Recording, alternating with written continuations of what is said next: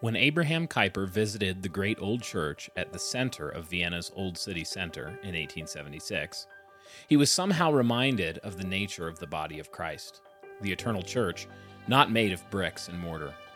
The topsy turvy adventure that the gospel inevitably spawns among believers was so oddly paradoxical to him as that ancient structure, but not just because it was improbably diverse, yet singularly unified. It was because the whole feat of beauty and balance was actually achieved by anonymous, ordinary people. Certainly, the imperial house of Habsburg employed a few master craftsmen from time to time over the years to complete one fantastic project or another in the cathedral, but the vast majority of the construction was undertaken by the faithful members of the congregation. Like most of the other great Gothic architectural wonders throughout Europe, the Stephansdomplatz was built by the folks of the town. There were virtually no professional artisans. There were practically no renowned architects. There were no corporate contractors, no certified engineers, and no planning commissions. That feat of stupendous architectural beauty was accomplished by the simple men and women at hand. The extraordinary was achieved by the ordinary. That, Kuyper realized, was actually the great lesson of all of history.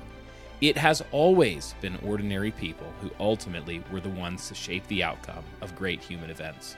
Not kings and princes, not masters and tyrants.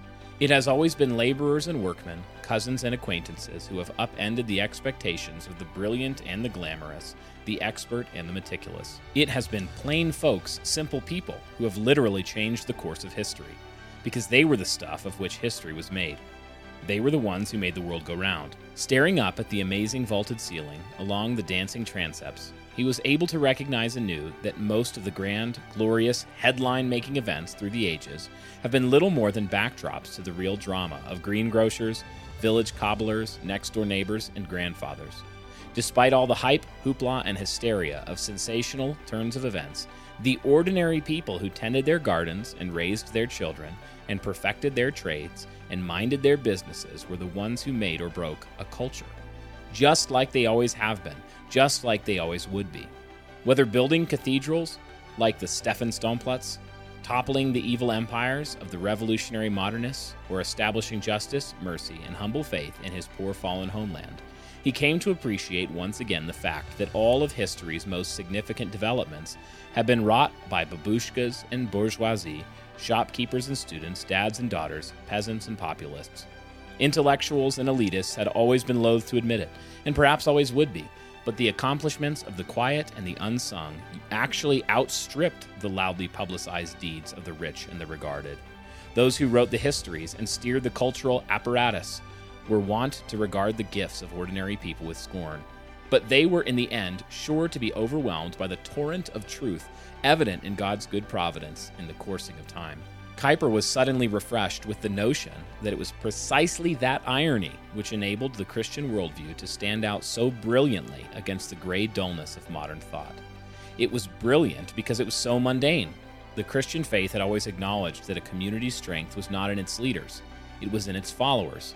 It had always recognized that the real decision makers in any culture were the anonymous plotters who were secretly the heroes of history by virtue of their consistent attention to the details that actually mattered.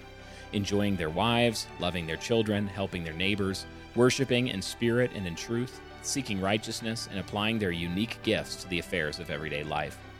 Thus, he realized the masters of the universe were not muscle bound Greek gods come down from Olympus. They were ordinary folks believers like you and me. The great task of cultural renewal that he had set before himself appeared at first glance to be a part of the repertoire of the especially skilled, the uniquely prepared, and the remarkably qualified. It looked and sounded hard, like some unscalable summit of spiritual heights. It appeared to be attainable only for the select few, the elite and the privileged. Like some kind of spiritual juggling act or devotional gymnastics, it seemed to be an ideal for the fit, the ambitious, and the talented. But nothing could be further from the truth. And Kuyper now realized how it was that he had exhausted himself. Like the building of cathedrals, the great task of cultural renewal was peculiarly the domain of the ordinary. The simplest people doing the simplest things had always been the profoundest course to achieve the profoundest things. Once he understood that, he was finally able to actually do it. Before his death in 1920, he had successfully mobilized the ordinary citizens of the great Dutch nation to do the difficult work of societal transformation.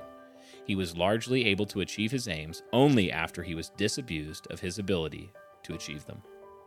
Excerpt from Just Visiting How Travel Has Enlightened Lives and Viewpoints Throughout History by George and Karen Grant.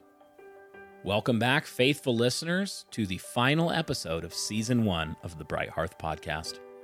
Woohoo! I'm Brian Sauvé, joined as always by my semi wakeful, beautiful wife, Lexy. Say hi to the people, Lexy. Hi. Yeah, I'm Lexy's stretching. pregnant. So What? Stop! she's forgetting that this episode, as we record it, won't come out for like four weeks. and we will have already announced this. Okay. Uh, how does it feel to be pregnant, babe? um, tiring. Good. Good. Yeah. Tiring. You've been a little nauseous this time. Mm-hmm. Yeah. A little. Just a little bit. Mm-hmm. What number is this? Six. Did you say at least six? I didn't. Six. Hey, yeah, six. I'm hoping for twins, guys. Six. I've had a long dream of having twins or triplets. Look, I won't say no to any gift that the Lord gives, but we'll see. We'll see, right? right. That's right. Okay. Well, uh, the subject of this season, like I said, this is the final episode here in season one. At the end of this episode, um, we're going to give you a quick uh, look ahead at season two.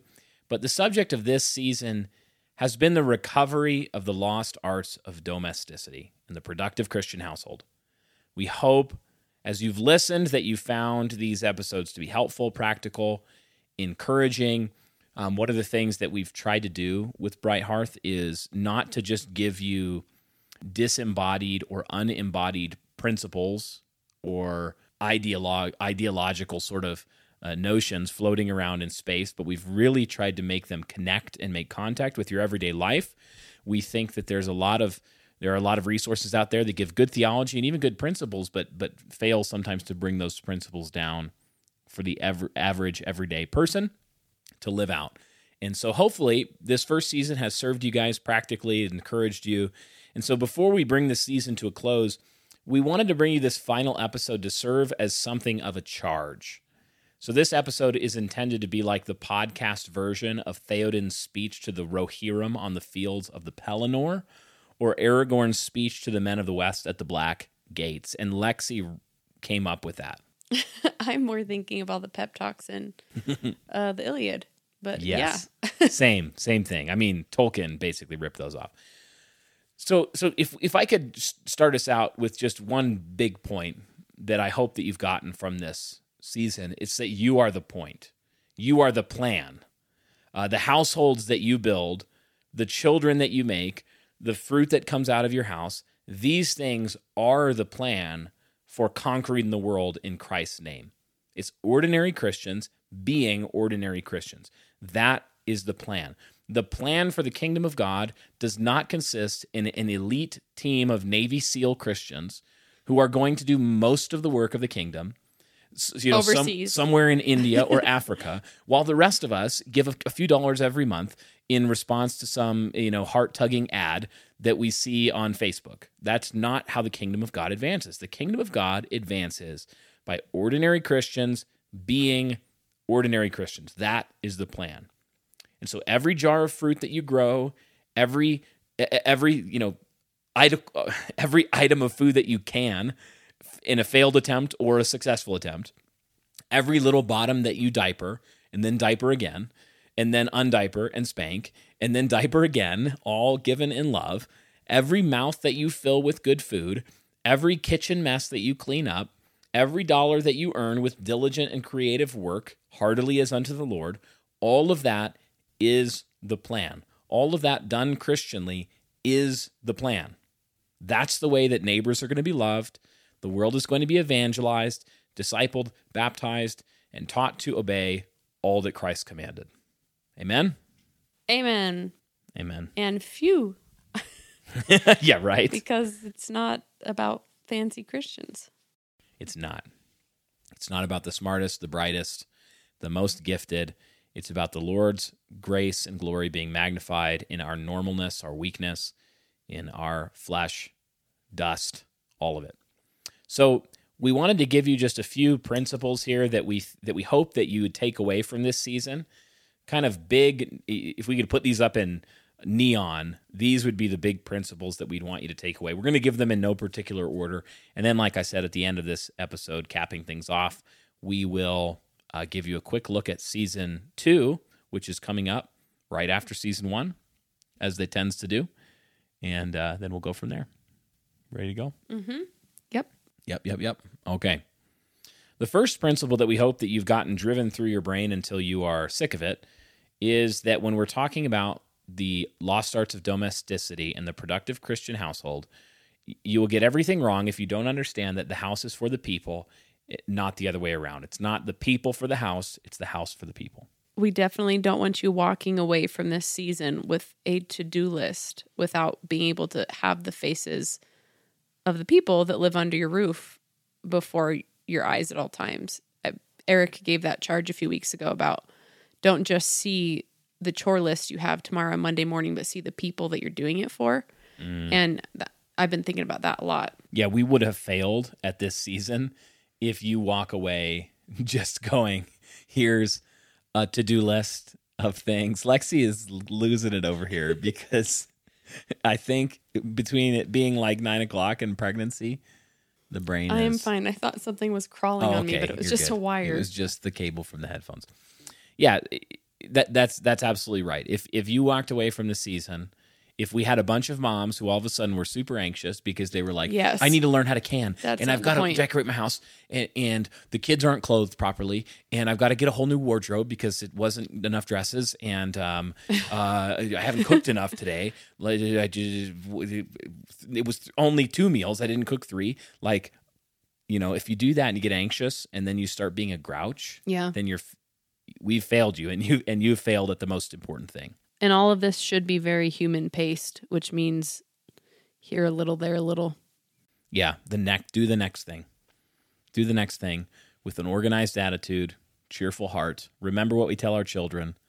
Obedience is not obedience unless it's all the way right away with a happy heart. It's true for us too it's true for us too. So we want you to remember that the house is for the people, not the people for the house. That's a principle that you should you should put up. Like I know we've talked about word art and how dumb it is. you could do this one though. Like put this somewhere in your kitchen, maybe. I don't know. House is for the people, not the people for the house. Anything else on that? I just prefer the word household instead of house. yeah, the household. So number two, some of these principles are quotations of scripture. This one is a quotation of scripture. The second principle I'd want you to get, and this is really related to the first one. It's a way of helping you think about how to do the first one well and what it means to have a productive household for the sake of the people. It's that where there are no oxen, the manger is clean, but abundant crops come by the strength of the ox. What does that mean? It means your floors are going to be sticky and you're probably doing something right and you're tired and you're probably doing something right. But most people want to panic over those things mm. instead of allowing them to grow virtue, which is kind of the point of a lot of what we're talking about is growing in virtue. Growing in interest in God's world is in and of itself a virtue. Yes. So don't be scared like when it starts to feel hard, you're probably on the right track. Amen. Yep. And don't like put all ideals aside, but understand by nature, mess is part of the harvest. Mm. By the nature of the harvest, there's going to be mess. Yeah. So there was one of those, uh, like, you know, on social media, you'll see a tweet that's like the algorithm says, you might like this tweet. And it was a woman who said, it was like a, a, funny tweet. Like my my son came up to me and said, "Mom, why do you cross your legs when you sneeze?" And she said, "My child, it is because of you." and the first comment replying to this funny tweet was a woman saying, "Oh, this is why I'm so glad that I've chosen to be childless, never have any children. Like it's just mess upon mess and work upon work." And I was like, "Wow." You know, way to intentionally uh, prevent yourself from being blessed. Yeah. Right. Out of fear of some silly mess or giving yourself away or having some sort of struggle and pain in your life, it's like how many people in history, how many of the people in all of the shows and the movies and the things that even women like that like um, become the heroes of the show by being lazy, selfish, and completely self interested? Yeah, that's true. Basically, none of them. No, it's through struggle. It's through death, burial, and resurrection. They they have to steal that from the Christian story to make any good story. But this is this is the principle that if you want to actually have abundant crops, then you're going to have a household that will be messy and uh, an, a working household, not an Instagram household. I think the flip side is you can kind of measure your or gauge whether or not you're stretching yourself, not because your house is a mess 24 7, but do you ever feel tension? You know? Right. Yeah. Do you ever look and go, how am I going to get all this done? like, there's just, I can't, there's no way. There's, there's no way I can juggle all this. You should have days like that. You should have days like that where you have a real challenge and then you work together and you, you fight the good fight and you, in faith with a cheerful heart, go and you do the thing and the Lord blesses and he gives the increase and the abundant crops come by the strength of the ox. We could say, and we hope that you've taken this from season one, that um, we, we could say that abundant fruitfulness comes by the strength of the toddler, like eventually. well, and I think too, when you're convinced from scripture that this is how the Lord is building his kingdom, then you can look to those hard tasks or days or projects or seasons and believe God for the grace to get through them mm-hmm. because it's you don't think like oh this is something I have like I am building for myself. No, this is the way the Lord has set up the universe to actually work. And so he's going to help you accomplish those tasks however high those mountains may mm, look. So Yes. Yes, exactly. And it's not just that the Lord is going to advance his kingdom through our like having children period. He's going to advance the kingdom think about through the people the people that you love and serve, the, the neighbor that you have come over, the friend in, in church, the other yeah. family that you serve and feed and bless, and your own children as well, those people are going to go out and multiply every effort that you've put into loving them yeah. gets multiplied to other people in God's world.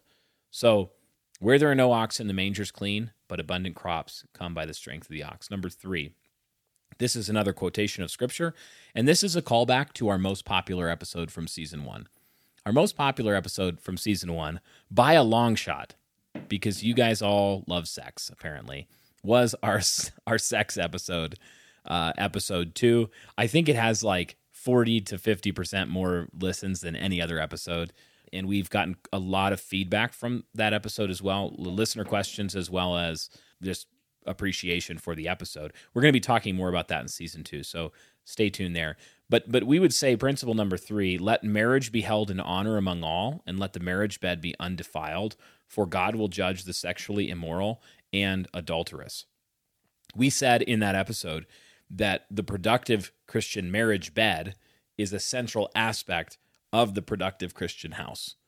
And so this is one of those aspects, one of those rooms of the house where if sin gets into it, unrepentant sin, if things start to pile up hidden away, if this part of the house isn't going well, then it's one of the surest ways to destroy your household. And again, no matter how productive your kitchen is, or how productive other aspects of your household might be, how much money's coming in, or whatever else, if there's sexual sin there in in the marriage bed, and if there's uh, if that kind of thing is is going on, then it will absolutely it's undercut. all for naught. All for naught. Yeah destroy marriages, destroy households. So, um, why do you think that sex episode was the most popular, other than that it's just about sex? I wonder. I don't know. I just, I think it's kind of some of the stuff we talked about. It's just not really common knowledge anymore because of lots of different things like lack of generational knowledge being passed down, lack of discipleship among men and women, lack of body literacy. Mm, I don't mean yes. that in the way that the feminists do. Yeah, those are probably some of the reasons. Yeah, I think that because we have a culture that is so weighed down with sexual guilt, we actually don't have the capability. Everything's about sex. And so, but at the same time, it's like nothing is actually about sex the right way. So there's all of this, you're awash with lust, a world of lust but you actually have very little positive examples and teaching on righteous, God glorifying, you know, beautiful, glorious sex. So I think part of the reason that episode was so popular was because I think a lot of people shared it and they mm. said, hey, this was practical and helpful. Yeah, that's true. So, one of the principles that we'd want you to take away from this season is that you need to make sure that you're fighting in your marriage to honor the marriage bed, keep it undefiled, and to uh, fight for the sexual purity and joy of your home. So that for you, for the married couples, you know, mo- many of you are married who are listening, probably the majority of you, you need to make sure that you're not neglecting the sexual relationship in your marriage, um, especially as other aspects of productivity increase. It's really easy when you're going to bed tired and you're doing important good work all day to all of a sudden go, oh, our marriage bed is barren. Like we we we just fall asleep. You know, end of the day, it's like there's there's nothing going on. So, ladies, fight to love your husband, to be responsive and available to your husband. Husbands, fight to woo and to love your wives and pursue and cherish your wife. Flirt. Make sure that there is a joyful uh, flirtatiousness at the heart of your productive household. Am I right? Yes. Sometimes I flirt with Lexy Um, while podcasting. Always laughing about Ira. What about him? N- nothing. Didn't he? What did he say yesterday? appropriate. What did he Nothing say that's yesterday? He said, "Are you flirting?" nothing that's appropriate. it's appropriate. He was looking No, at what- we were I was I was I was giving Lexy the eyes of love and dancing her around the kitchen. no, And- it was over the ice cream cone. Oh, over the ice cream cone. Yes. And Ira looked at us like, "Are you floating right now?" And I was like, "You better believe it." He thought you were making an exchange, giving me the rest of your ice cream cone in exchange So that for, you flirt. flirting. Yeah, he said, "Oh, you just That's give her the ice cream cone, so she'll flirt with you." it's like, no, I don't need to buy my lady's affection. She loves me. Yeah. Anyway, so flirt with your and husband. I said that.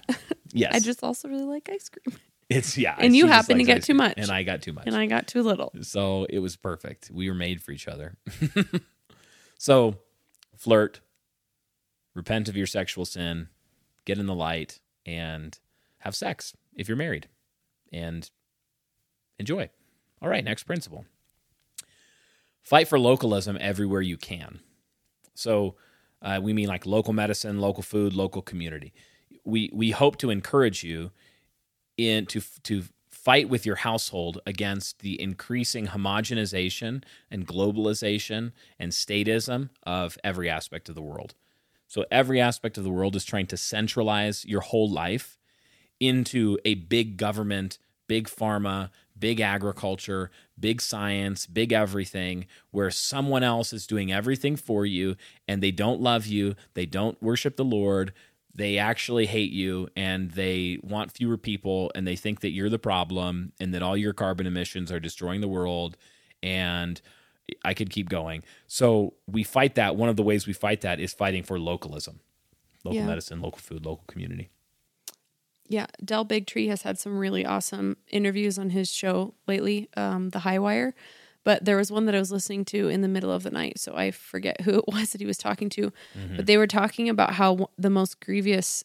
They didn't use the word sin, but that's what I was thinking Yeah. of in terms of of tyranny is that it de-individualizes the human Mm-hmm. and it uh, it's allowing for like one huge person to make all the decisions for the individual. Mm. And I was thinking about how in that case tyranny and globalism is removing it's not actually doing it, but it's trying to remove the creative image of God in each person Mm.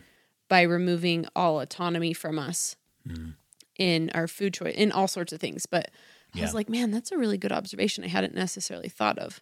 Yeah, they're trying. See, it's it's interesting because like it's not first that they're trying to control what we drive it's that the at the end of that is they're dehumanizing us yes, when you worship the Father and submit to Him as the Lord of uh, and King of everything, and say God the Father and His Son by His Spirit is in charge of everything. Every step I take will be a step on His plantation, in a sense, uh, in a world that He owns. He He owns it all. Like He owns my house, He owns my body, He owns my wife, He owns my kids, He owns my money, He owns my car, He owns the whole world. whole cosmos, whole universe, visible, invisible, thrones, dominions, rulers, authorities, everything. He owns all of it. When you do that properly, what happens? Well, you find that you become human and that you become free everywhere. Yeah. You can then go out everywhere you, you put your foot down and enjoy. You can enjoy the creation, enjoy your house, enjoy your body, enjoy your wife, enjoy your kids, enjoy everything. So the demonic inversion, when the government, the statist god of the government, becomes the father, it's the paradox is inverted. Instead, they say they own everything, and then if you acknowledge it, thinking you'll find freedom, like yes, Daddy, Mhm. government, I worship you, you actually find that every step you take is further enslavement. Well, in thinking in terms of freedom, the Christian is free because they understand the nature of each thing and they can Mm. interact with it accordingly. But According to its nature. yes, but the government, apart from the Lord, can't understand that. Yep. So it can't do anything but enslave us because there is no freedom because they Mm, don't understand the nature of the world. Yes, exactly. And so one of the ways we fight that as Christians, understanding the nature of things, is to special. Some of us should become specialists in medicine and local medicine. Some in local food. Some in in various aspects of local community and culture, like art and singing and business. And and when you come together into a robust and thick Christian community locally, you find humanizing, human scaled joy every in every one of those things. You don't then, as a productive household, have to model the entire world. You don't have to become an expert in every subject because you're surrounded by a local community where you know that when I need this, that guy's the expert builder.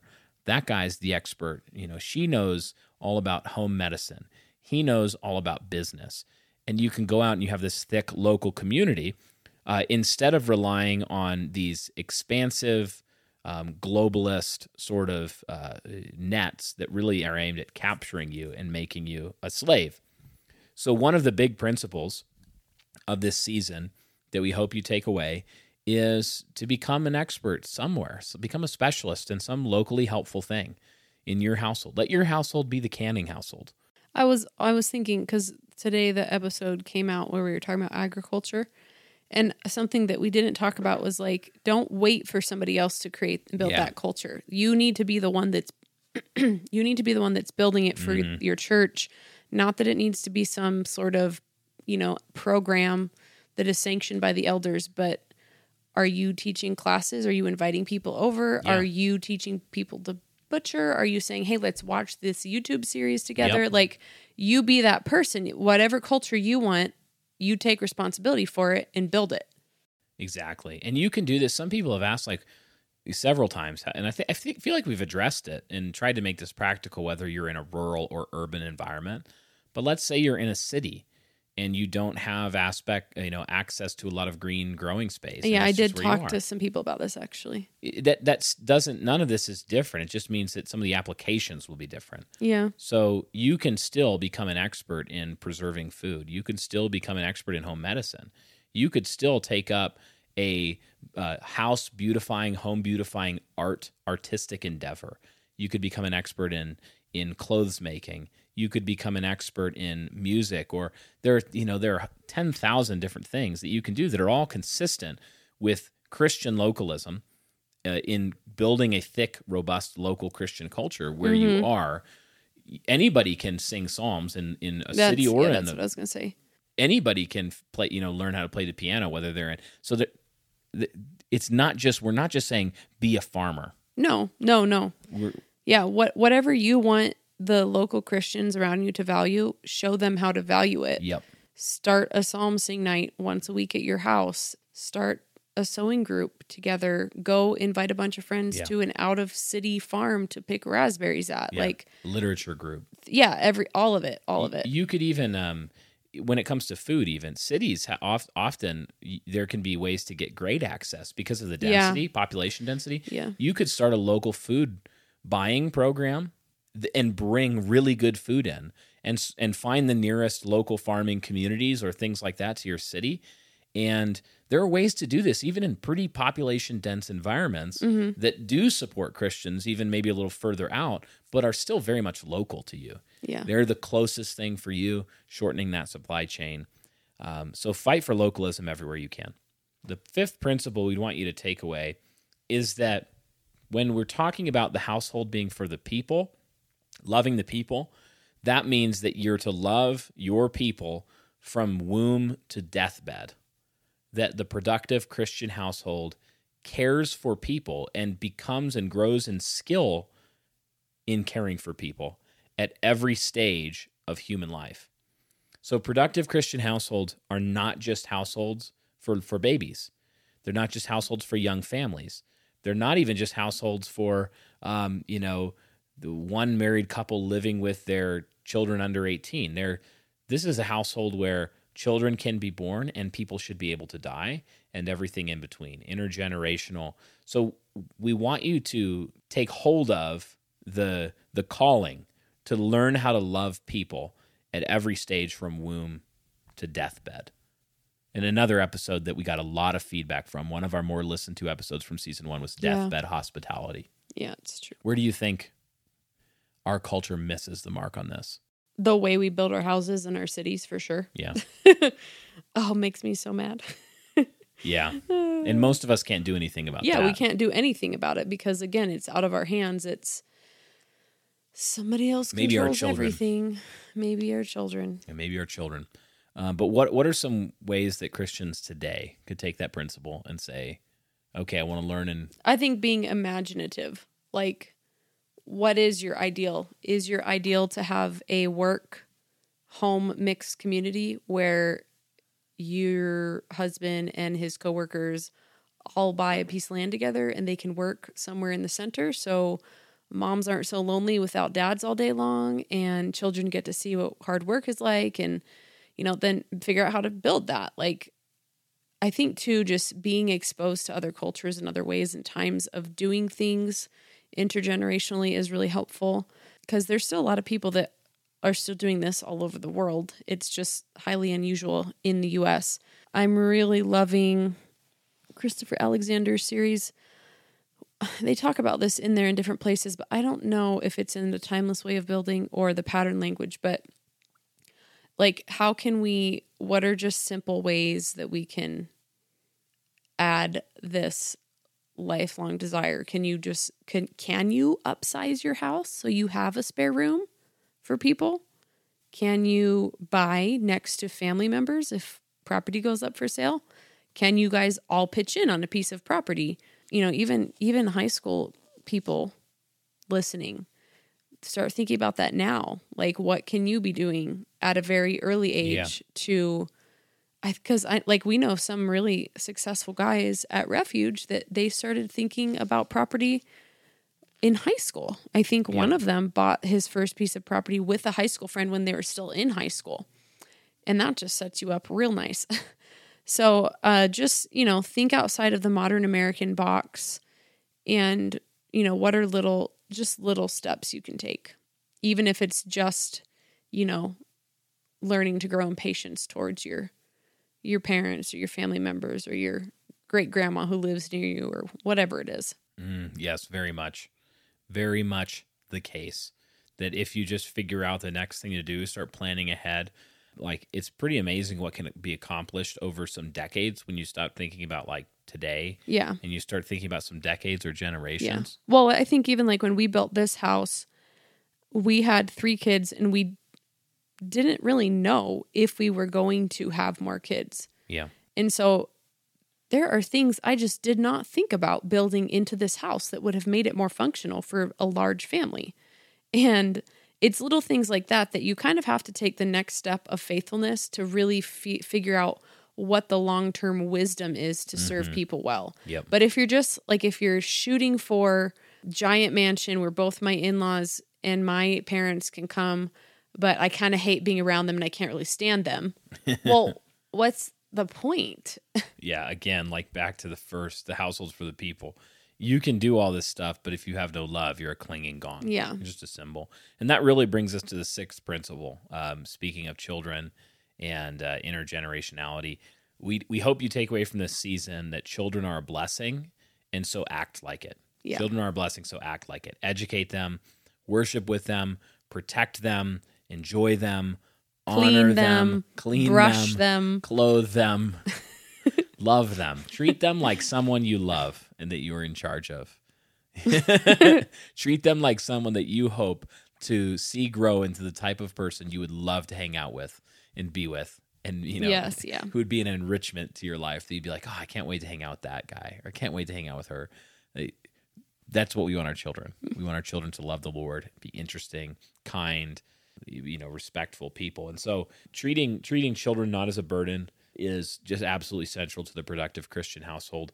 Most of the, you know, many of the the arts of domesticity that we've talked about are centered and orbit around children Yeah. having and loving children. I think this is a ditch though, where in principle, 99% of our listeners, only the people leaving us one star reviews. By the way, if you're listening to this, please go leave us a good review to counteract some of the absolutely enriching one star reviews that we get all the time um, from people basically who find me on Twitter and think that I am literally Hitler.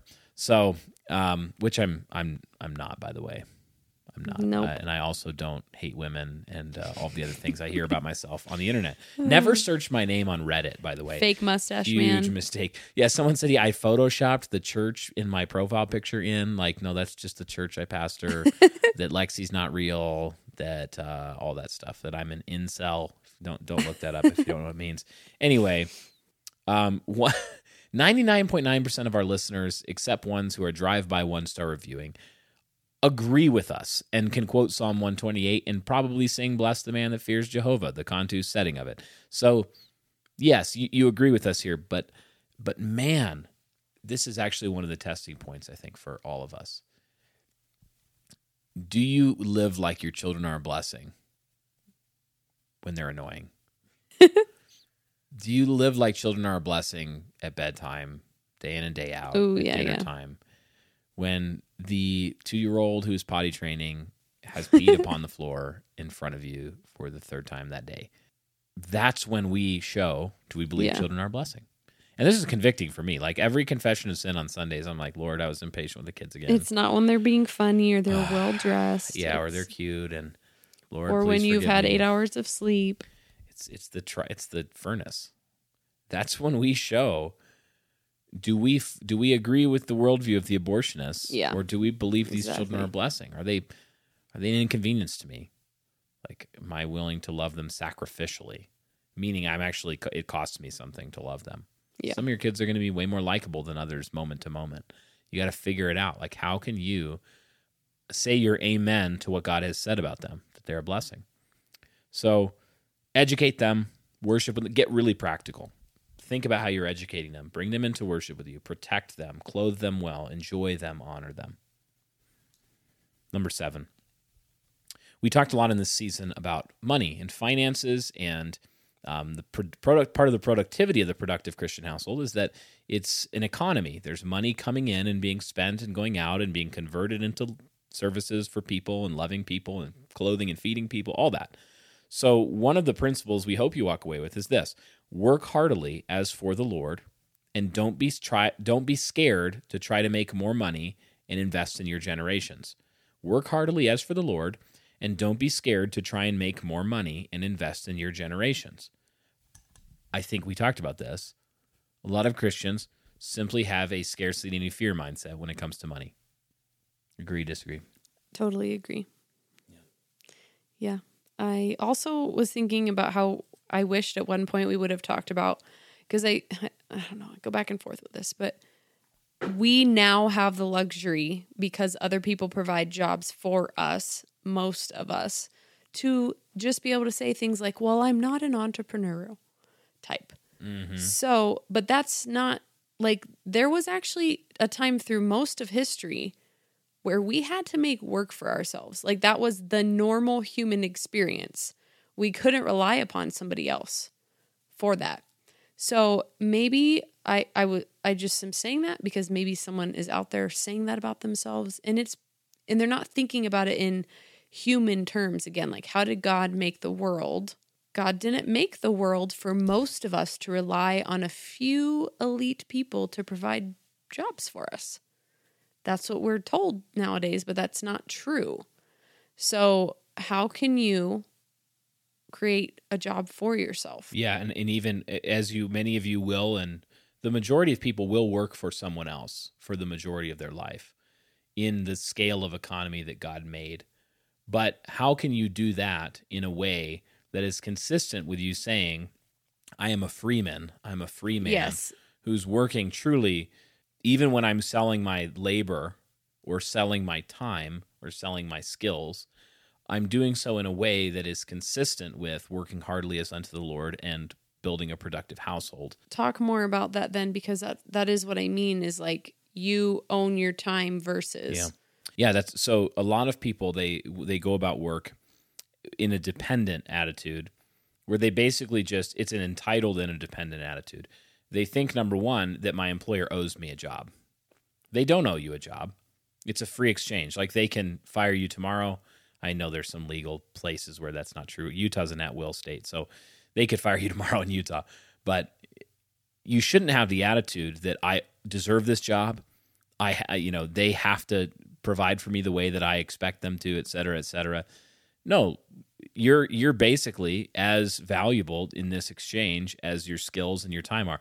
The reason that, that they're paying you sixty thousand dollars or fifty thousand dollars or hundred thousand dollars a year is because they're making more than that from Yeah. your time.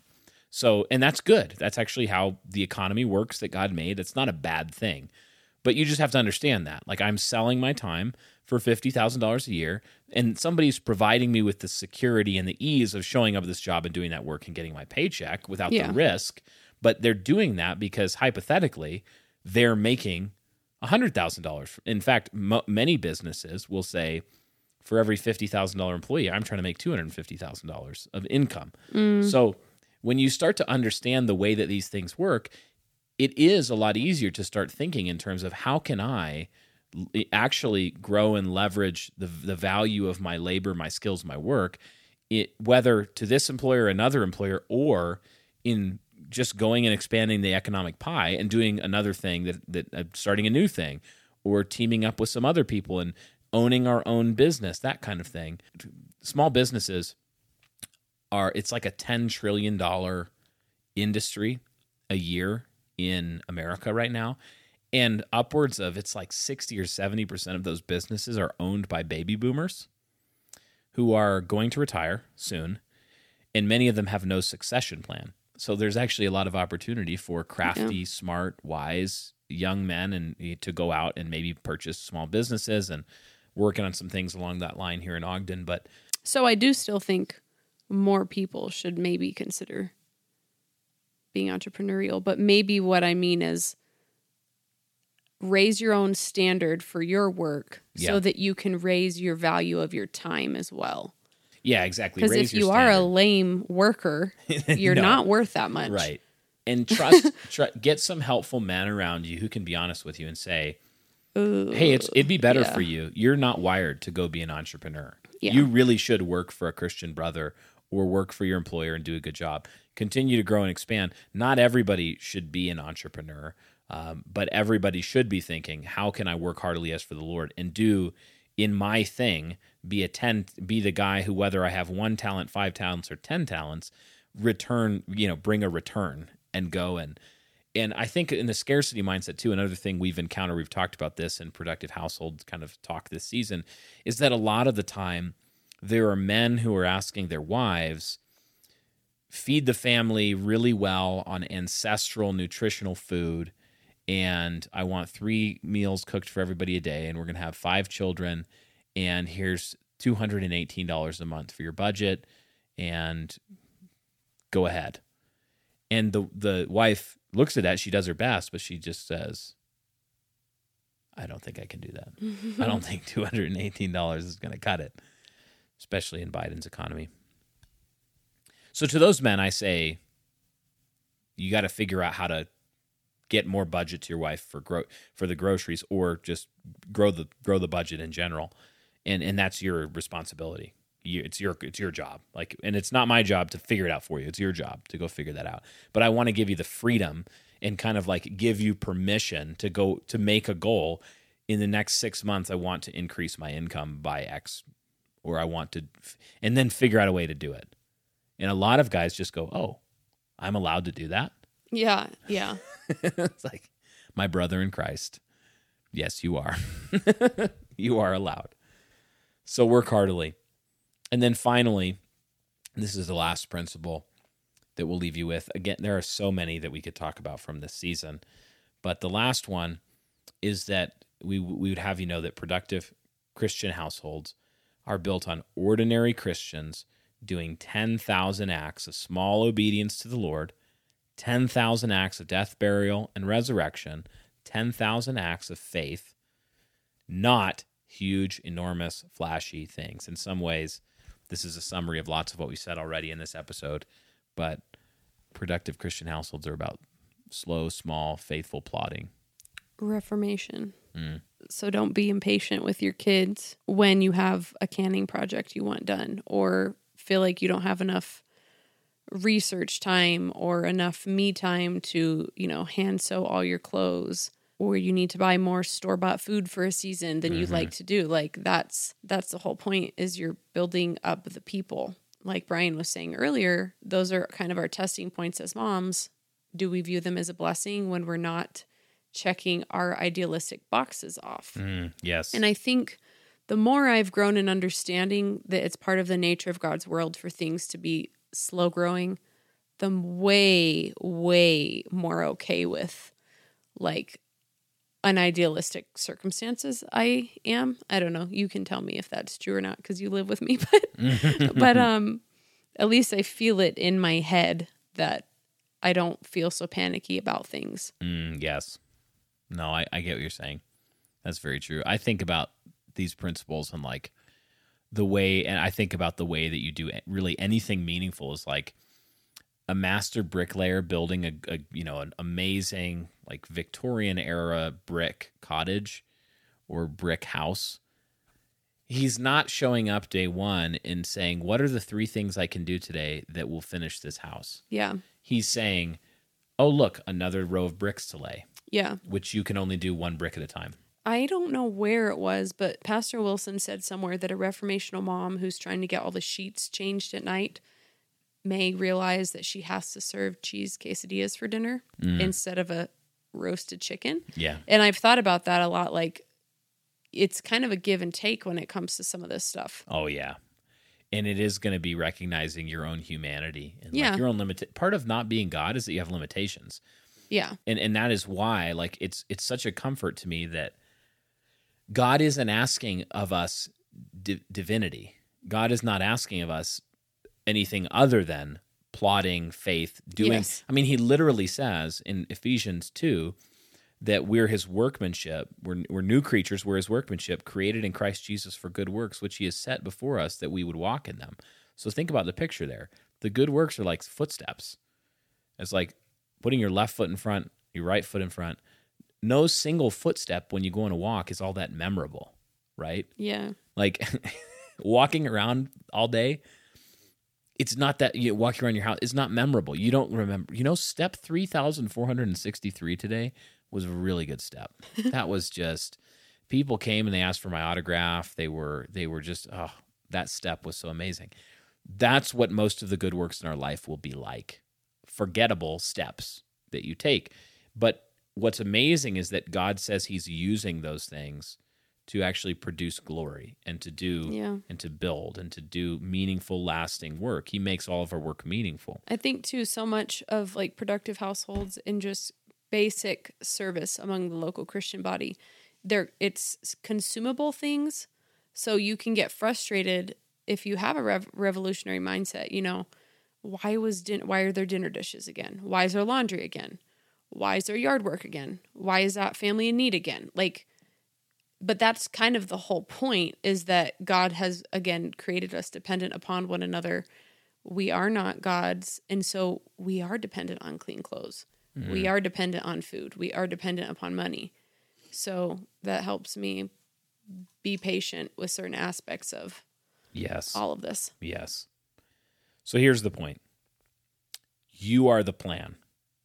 Again, you are the plan. The households you build, the children you make, the fruit that comes out of your house, these things, these ordinary things, ordinary Christians being ordinary Christians, these things are the plan for Christ to progressively conquer the world, to disciple the nations and baptize the nations. It's going to be ordinary Christians doing ordinary work. And so, as you go about the various rooms of your house and aim to serve husbands and cherish wives and love children, feed strangers and exercise hospitality and grow businesses, may the Lord bless you in all of that. And may He bless you in showing you the glory of the mundane, the glory of the day to day, of the plodding faithfulness of the productive Christian household. May He give you great joy in your work. Uh, as we round out this season, we're looking forward to season two. And in season two, we're going to be talking about something that we're very, very uh, excited to take up for an entire season and really go deep on. And it's almost like one aspect of this season put under a, a magnifying glass and really um, expand it into its parts. And that's marriage. Marriage as the heart of the productive Christian household. So, we're going to be talking about all sorts of very practical blue collar theology as it relates to marriage. We'll be talking about things like patriarchy versus complementarianism. What does it mean? Why would we use the word patriarchy positively in marriage? Finding the mission for your household in marriage, being easier to please, resolving conflict, leading your wife, um, respecting your husband, sex and lovemaking, date night, headship and head coverings. We'll even talk about finding a spouse and some of those things related to um, the singles who are looking to find a husband or a wife. Talk about toxic patriarchy and toxic matriarchy, fighting feminism in your marriage, pulling the weeds of bitterness, complaining, unforgiveness, pornography, all those different just normal blue collar things that almost every Christian marriage is going to deal with most of the things we talk about at some point. And so we hope it'll be really helpful to you. Hope it's going to be practical for you and uh, that it will actually move the needle in your actual day to day married life or uh, as you look towards marriage. If you're a single uh, man or woman listening in on this episode, we hope that it actually helps you to grow in Christ likeness and to look more like the Lord in your marriage. So look forward to that. We'll be rolling right into season two here with a look there. We'd ask you to share these episodes with your friends, share the podcast with your friends. That's really the best way to get the word out. We've had many listeners show up to the podcast just through word of mouth. We'd appreciate it if you'd leave us a review wherever you're listening, whether it's Spotify or Apple uh, Podcasts or wherever you're listening. Leave us a five star review.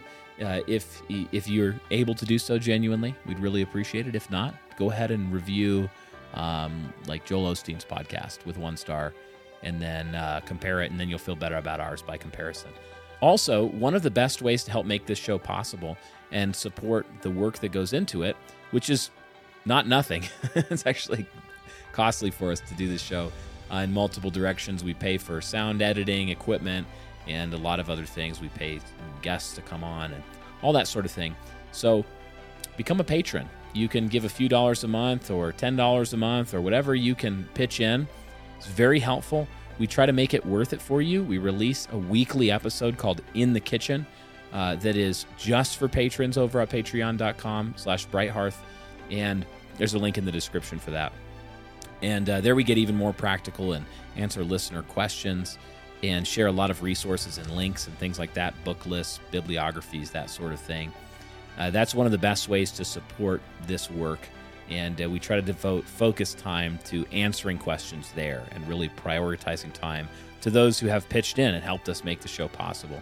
So you can uh, sign up there. If you can't afford to do that, don't don't worry about it. We're, we're happy to provide this podcast for you here and we, we understand not everybody will be able to support the show in that way, but it does mean a lot.